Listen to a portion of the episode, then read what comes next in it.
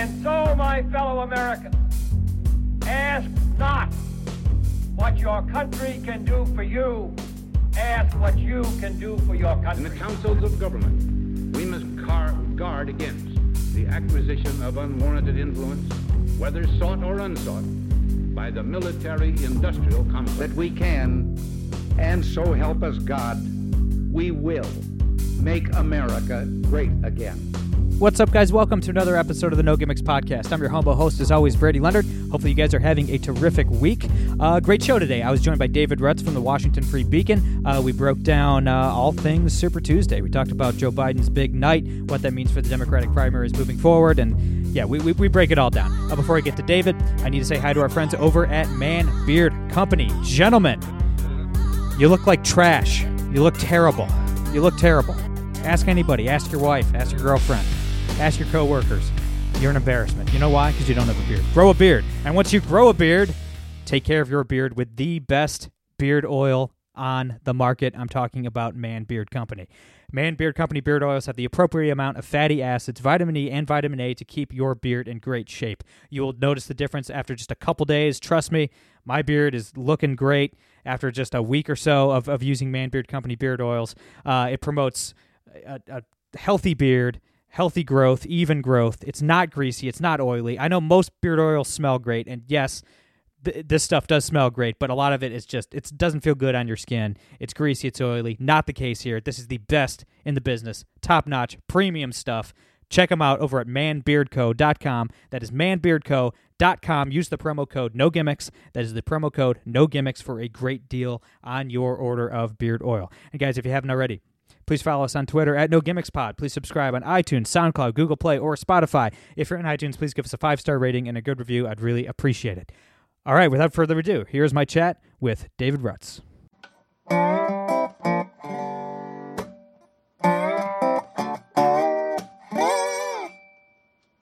All right, guys, we're here with David Rutz from the Washington Free Beacon. David, my friend, thanks so much for taking the time, brother. No problem, man. How you doing? Doing good. I'm doing good. So let's break down last night, man. Uh, all, all, the news coming out of Super Tuesday. Joe Biden absolutely demolished Bernie Sanders last night. Uh, what a Super Tuesday performance from the Biden campaign. Bernie Sanders won California, Utah, Colorado, and Vermont, and uh, Biden won the rest. so uh, I, I, think I expect him to do well, but not this well. Uh, your thoughts? Uh, no, absolutely the same. Yeah, it definitely looked like a lot of momentum was going his way after the the decisive South Carolina win, and it's looking more and more like that race like legitimately saved his campaign, and and now he's he's, he's obviously the front runner. I mean, the states going forward are not good for Bernie. I mean, Trump, uh, excuse me, Biden's going to do well in Florida. He's going to do well in Georgia. He's going to win Mississippi, and uh, there's a lot of states coming up that Bernie lost the last time.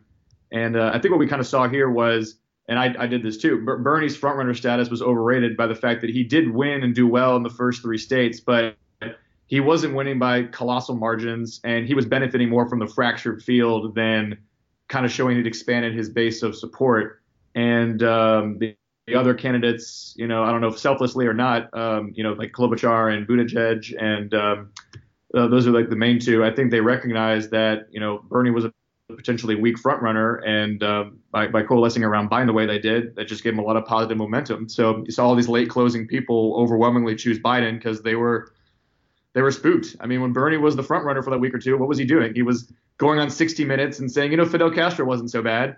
I mean, that spooks people. I mean, you know, this guy is like, you know, a 50-50 shot from being the president if he's going against Trump. And um, and I think another thing is interesting too. I think other people made a good point.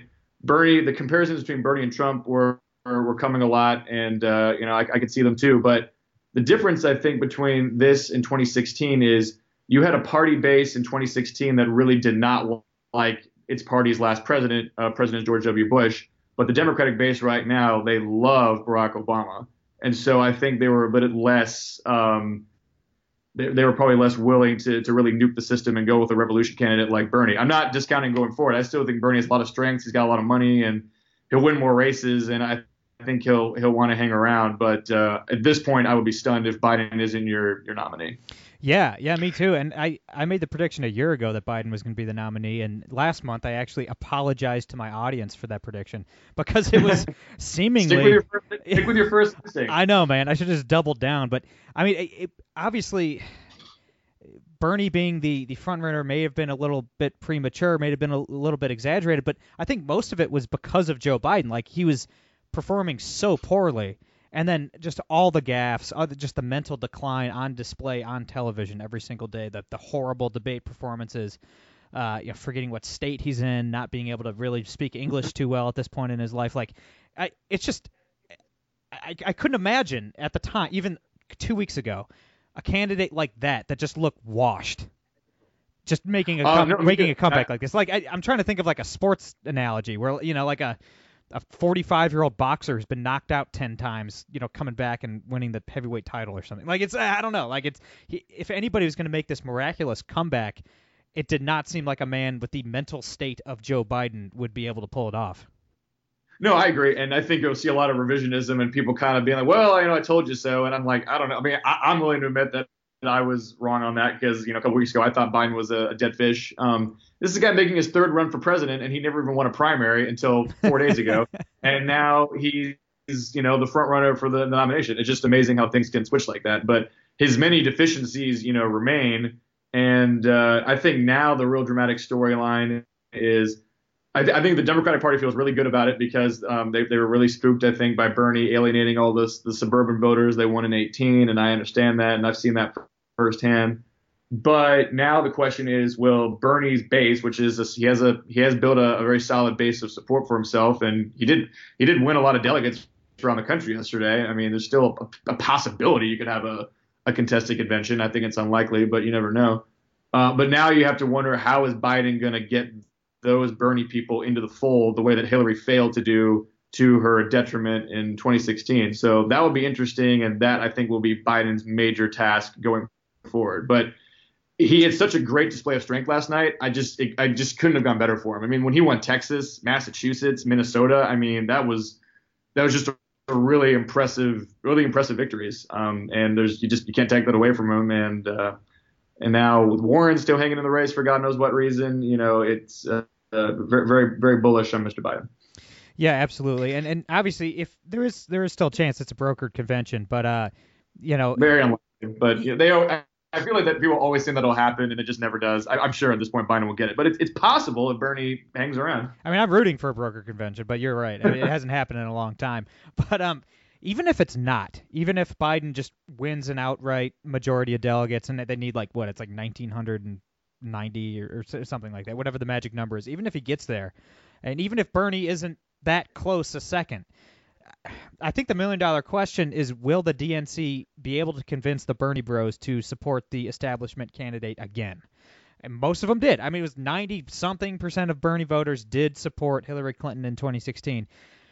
Asking them to do the same thing again a second time, I don't know, man. I, they might. And maybe they the hatred of Donald Trump is, is so strong that they just get in line and, like the good little soldiers they are, vote for Joe Biden. But I don't know. I mean, it could go the other way. They could rebel and they could write in Bernie or, or vote for whatever the candidate the Socialist Party or the Green Party runs or whatever, and uh, you know Trump could win 45 states or something. And so I, I don't know. Like it, it's definitely a possibility that uh, these people that perceive like obviously nobody's stealing the race from Bernie. You know, Pete uh, Buttigieg, Amy Klobuchar dropping out and endorsing Joe Biden is not stealing the election from Bernie. Obviously, it's just normal politics. But a lot of these Bernie bros, I mean, you see it online, see it on Twitter constantly. They perceive it as the the nomination being stolen from Bernie again. So I don't know. Like they might Yeah. not get in line this time. Uh, yeah, um, you know, they, they've shown themselves to be. I mean, you kind of saw it on. It was kind of a visual display last night. Like, I would be surprised if the two folks who rushed the stage while Biden was giving a speech raving about dairy were not probably Bernie supporters or somewhere on like that spectrum. Like, Dude, hold on, real quick, real quick before I forget. Real quick before I forget. Shout out to uh, Joe Biden's. I don't know if it's his campaign manager or uh, one of his senior advisors. That's Symone Sanders woman. Symone Sanders is a, is a spokeswoman and senior advisor, and uh, yeah, she uh, she reacted with uh, with great speed and dexterity, and so did his wife. Uh, that was I, that's a whole other story about security letting someone get that close to a former vice president. It was outrageous. We need to we need to get that under control. Yeah, I, don't former vice presidents have Secret Service detail? I mean, I, I uh, they were they were they, they dropped the ball on that one because those people were within six inches of the guy, and you know just thank God nothing happened. But that was that was unbelievable. But I mean, Symone Sanders. But just, Symone Sanders came off the edge like Aaron Donald and just spear tackled. Yeah, no, she did. No, very impressive. Yeah, very great, impressive. Great, great, lateral, great lateral movement. Very impressive. Yeah, just the speed out of that three point um, stance but, was very impressive. and up the stairs too. But yeah, to your question, yeah, I, uh, I, I mean, it, it's it's difficult to know. Uh, but yeah, Biden is a lot like you know, in, in a sense like Hillary. You know, it's a very swampy candidate, and and uh, the Obama coalition that's supposed to show out for Hillary didn't do it, and now you have kind of a similar situation, like a, a guy, you know, from the Obama team but he's been around forever. He's easily the oldest person to he'd be easily the oldest person ever elected if he won. Uh, he's got 50 years of tough positions to explain and, and deal with, and uh, and he's going against an incumbent with you know probably a strong economy at his back. Uh, now I'm inclined to think that if you know a recession set in this year, like so many people hope happens, then then Biden would win. But um, uh, that that that nine or ten percent of Bernie people who didn't show up for Hillary in 2016, I think, made the difference, especially in those states. Trump won by rounding errors, basically, in in the big three: Michigan, Pennsylvania, and Wisconsin. So it'll be uh, it'll be up to Biden to to coalesce that and to make sure he doesn't lose too much of the African American vote, which Trump is making a major play for. So uh, those are those are the two things to to look at going forward. Um, yeah, in the race. I'm not a reporter. Obviously, I'm a political activist. I want. I, have already endorsed Trump for reelection uh, in, this year, and and I, I obviously want him to beat Joe Biden. I do feel a little bad. Like I feel a little uneasy that, as Admiral Ackbar would say, that we're going to focus all firepower on Joe Biden's Star Destroyer for the next eight months. Like I actually feel a little bad about that because the man like I'm not tr- I'm not trying to play armchair physician or anything like that. I'm not diagnosing Joe Biden with something, but like the band's not well. He confused his wife with his sister on stage last night. he forgot he, a couple days ago he forgot the name God. He couldn't come up with God. Uh, of all things, I mean, he doesn't know where he is half the time. He can barely string together a sentence. Like it is like, it, it's just imagine, just I'm just imagining what Donald Trump will do to this man on a debate stage one on one. I mean, my goodness, it's gonna be a bloodbath. So it's almost like yeah, I, I don't I don't like when medical issues are interjected into political races. Obviously, it is important, though. I mean, if, if the man has Alzheimer's or dementia or something, uh, you know, that's that's obviously an important issue, and he obviously his memory is failing him. But like, it, it it's kind of weird, man. As I I love the memes, I love the attacks. Like, I I think it's fun. I enjoy it uh, on both sides. But like, you're a much more mellow uh, gentleman than I am, uh, David. So you might not be in the same predicament, but like I, I almost feel bad about it. Like I'm going to focus all my energy on destroying this guy's campaign for the next eight eight months, and uh, I don't know. From what we've seen from Joe Biden, I just feel a little guilty about that preemptively. Oh, um, yeah.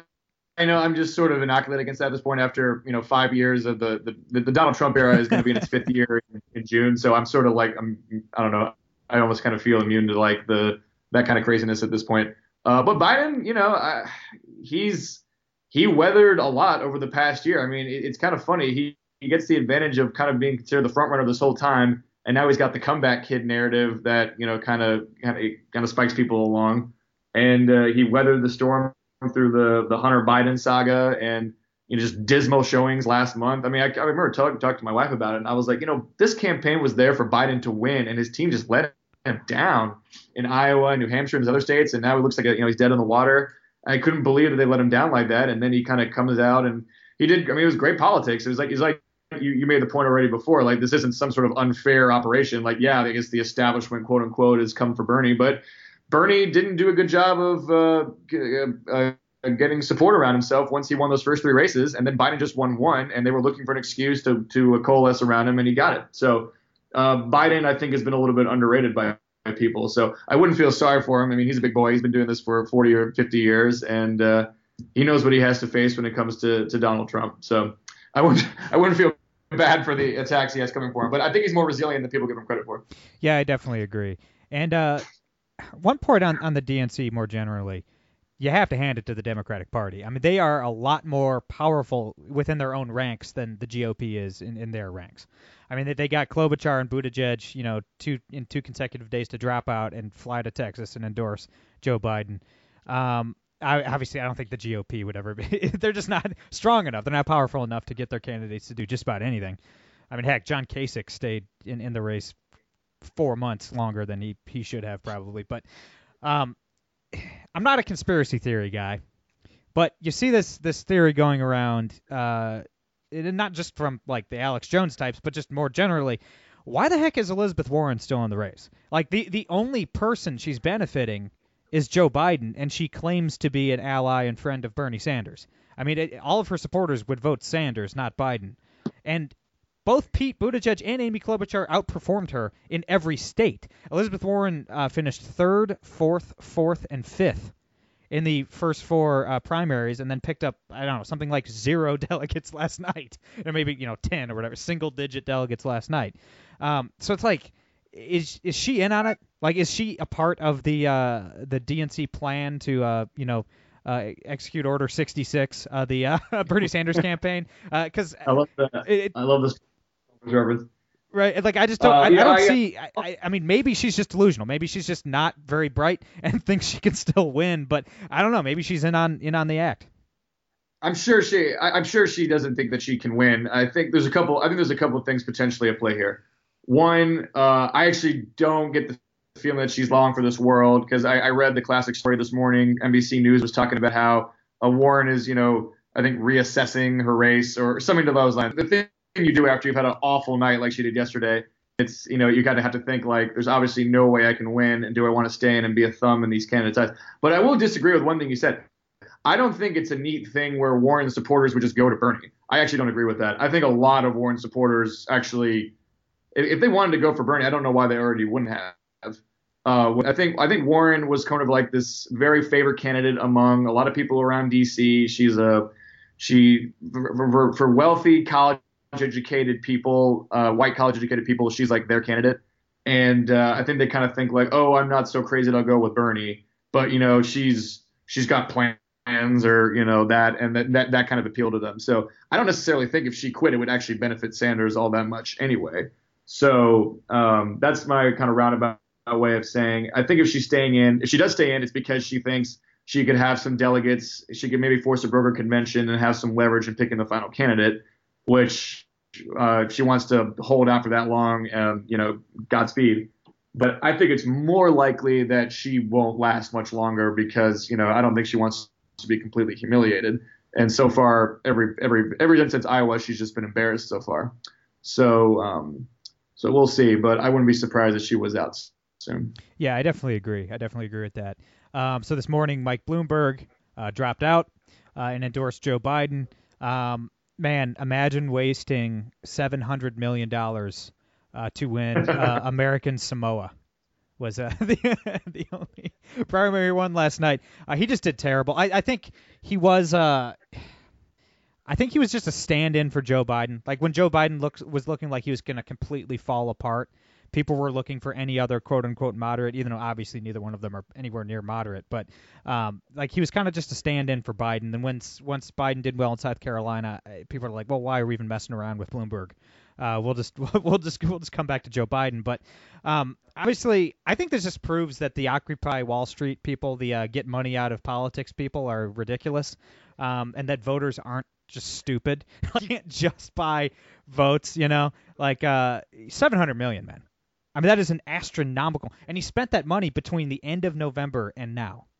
Okay, just a, oh, just yeah. a handful of months. We've never seen this kind of spending ever, and it didn't matter. I, I, mean, it was a drop in the bucket. It did not matter at all. So, like, one, uh, I think it's good that this guy got out. He, you know, he attempted just to come in and buy the race, and then also, look, money in politics, you can like it, you can hate it, but people aren't stupid. People do, you know, they're going to vote for the candidate they like. Just because there's an annoying Bloomberg ad on every single YouTube video doesn't mean he can buy the presidency. No, no, I think everything you said is is right on. It's a real shot to all the people who think, you know, like, you know, I think the same people who said Russia spending 100k on some Facebook ads through the 2016 election. Like, I mean, Bloomberg spent half a billion dollars and he won American Samoa, and that's all he had to show for it. So it's not as simple as dump all this money into something. You can get, get some poll spikes, and you can get attention, you can get some name recognition out of it, but when people like that they tend to do in America who don't follow politics um, and don't stay on Twitter all day like me and other people who do this for a living, they make the decisions late, and uh, there's there's just something for you know uh, earned media and uh, positive media attention, and that's what Joe Biden got in droves over the past 72 hours. And I honestly didn't think it would be enough from South Carolina to carry him to a victory on Super Tuesday or to victories in Super Tuesday. But that was before all these other people dropped out, got in behind him, and that's what swung Massachusetts. That's what swung Minnesota. That's what swung Texas, and it changed it from like what would have been a muddled outcome into wow, Biden is the absolute frontrunner. So yeah, Bloomberg, yeah, he you know he he came in because he thought Biden was weak. He said all along he wouldn't run because he was going to support Biden. Then Biden looked ter- terrible. He got in. Uh, Biden still looked weak and still looked like a pretty good play. Uh, but yeah, I think you're exactly right. As soon as Biden showed some strength, uh, people were kind of, and, and people saw Bloomberg on the trail and debates and saw that he's just this kind of technocrat robot who doesn't like people very much. Um, he just wasn't very appealing. And you know, Joe's put in the time, and he's got a relationship with Democratic voters and voters in the South, and it paid off for him. So candidates matter, relationships matter, money does matter. I'm not going to say it doesn't, but um, now Biden can have, have all of Bloomberg's riches in his fold, and that'll be valuable for him going forward. A couple more points before I let you go. One, I, I think the only state that really shocked me, um, well, actually, two, two, two states shocked me last night. One, um, the fact that Biden won uh, Massachusetts was hilarious that uh, you know, obviously if Elizabeth Warren was out, maybe Bernie would have won, but that was not a state Biden was supposed to win. And then the other one was Minnesota. You just mentioned Minnesota. I mean that that's like Bernie Sanders central. I mean that that's a that's that's a state Bernie Sanders absolutely should have won. You know, and I wonder if you know aligning himself with somebody like Ilhan Omar in Minnesota. Obviously she's popular in her own district, but she was his point man in the entire state and parading in, in an openly anti-Semitic monster like like Ilhan Omar probably turned off a lot of you know suburban voters and stuff. And it, it's just man, seeing somebody like Joe Biden win Minnesota was was shocking to me. Uh, me too. That was easily the most surprising result of the night. But yeah, Massachusetts and Texas. That that was also a surprise. I thought I thought Bernie would win all three of them, even with um, all the folks in there and, and Biden's momentum. But that shows you know, it was kind of like the establishment strikes back to a certain extent. I mean, Ilhan Omar, all of her campaigning for all that time wasn't worth as much as Amy Klobuchar getting out in just one day and and uh, and backing Biden. And there was a flood of people, I think, that went from her to him, and that tipped the scales in that state. So, yeah, that was that was an embarrassment for her. And uh, they the, the Justice Democrats and the far left had a rough night. Uh, they lost that uh, Texas primary race. Uh, Cisneros, this woman who was challenging a kind of pro-life Democrat down in Texas Henry Cuellar. Uh, he, she lost, and she had gotten a ton of media and a ton of buzz, and uh, she couldn't pull it off either, even with all these hefty endorsements from like AOC and Bernie and Elizabeth Warren. Uh, so the, the, the the quote unquote moderates, they're not moderates, but the more moderate candidates uh, definitely struck back with a vengeance last night. Love to see it. Yeah, absolutely love to see it. Uh, one, one more thing, and obviously we've kind of just been talking straight facts on, on what happened last night, but uh, so we we have to end the podcast with some wild speculation because uh, that's that's what we do here. Let's do it. I love. But um, you know, obviously, let's just right now assume that that Joe Biden's going to be the nominee. Obviously, anything can happen you just never know. I mean, just the momentum shifts back and forth in the last few months have been ridiculous. But who does Biden pick as his running mate? I mean, that's like I can't really wrap my head around it. Is he going to try to pick a, a wild leftist, a, a, socialist type to try to appease the Bernie Bros? Does he go with somebody that can help him win a swing state like a uh, uh, you know Sherrod Brown in Ohio or a you know, the governor of Michigan or somebody like that, you know, somebody or the, the new governor of Wisconsin, uh, somebody like that, or does he pick?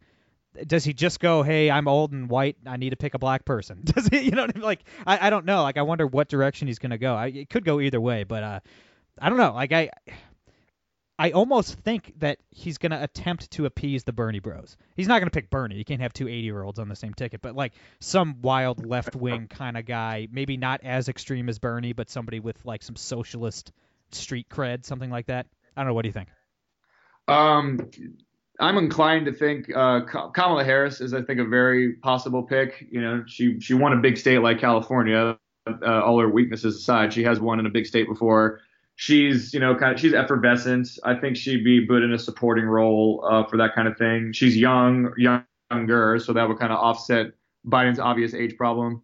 Um, I mean, I'm in Georgia. I know people are very high on Stacey Abrams. I don't quite get that. I think she's she's extremely overrated. But you know, they, they might. They, I, I know that she he has named her before as a possibility. I mean, last year he was asked to name some possible running mates, and he named he named Stacey Abrams. Uh, uh, he referred to her as the woman who should have been governor of Georgia, but he was referring to her obviously. Uh, he's mentioned Sally Yates. Um, he's mentioned Jeanne Shaheen, Maggie Hassan. So uh, if he didn't pick a woman, I'd be very surprised because uh, you know the Democratic Party is powered by women, and um, that that would be tough, I think, for them to have a ticket without one on it this time. So I'm inclined to think them. So if I had to pick right now, I would guess Kamala Harris. Uh, but um, I caution all your listeners, I am so I'm good at video editing. I'm not good at punditry. I'll put it that way.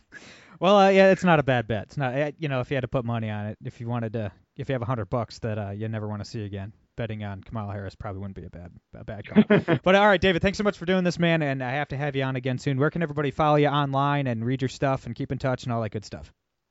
Uh, freebeacon.com, F R E E B E A C O N.com, and uh, Twitter, I'm at David Rutz. Uh, Rutz is R U T Z. And uh, yeah, man, it's a great show, and uh, I appreciate appreciate having me on, Brady. Thanks a lot. Absolutely. Everybody follow David. He's great. Everybody check out the Beacon. They're doing the Lord's work over there. Uh, that's all I got for today. I'm Brady Leonard. I'll be back on Monday. No gimmicks.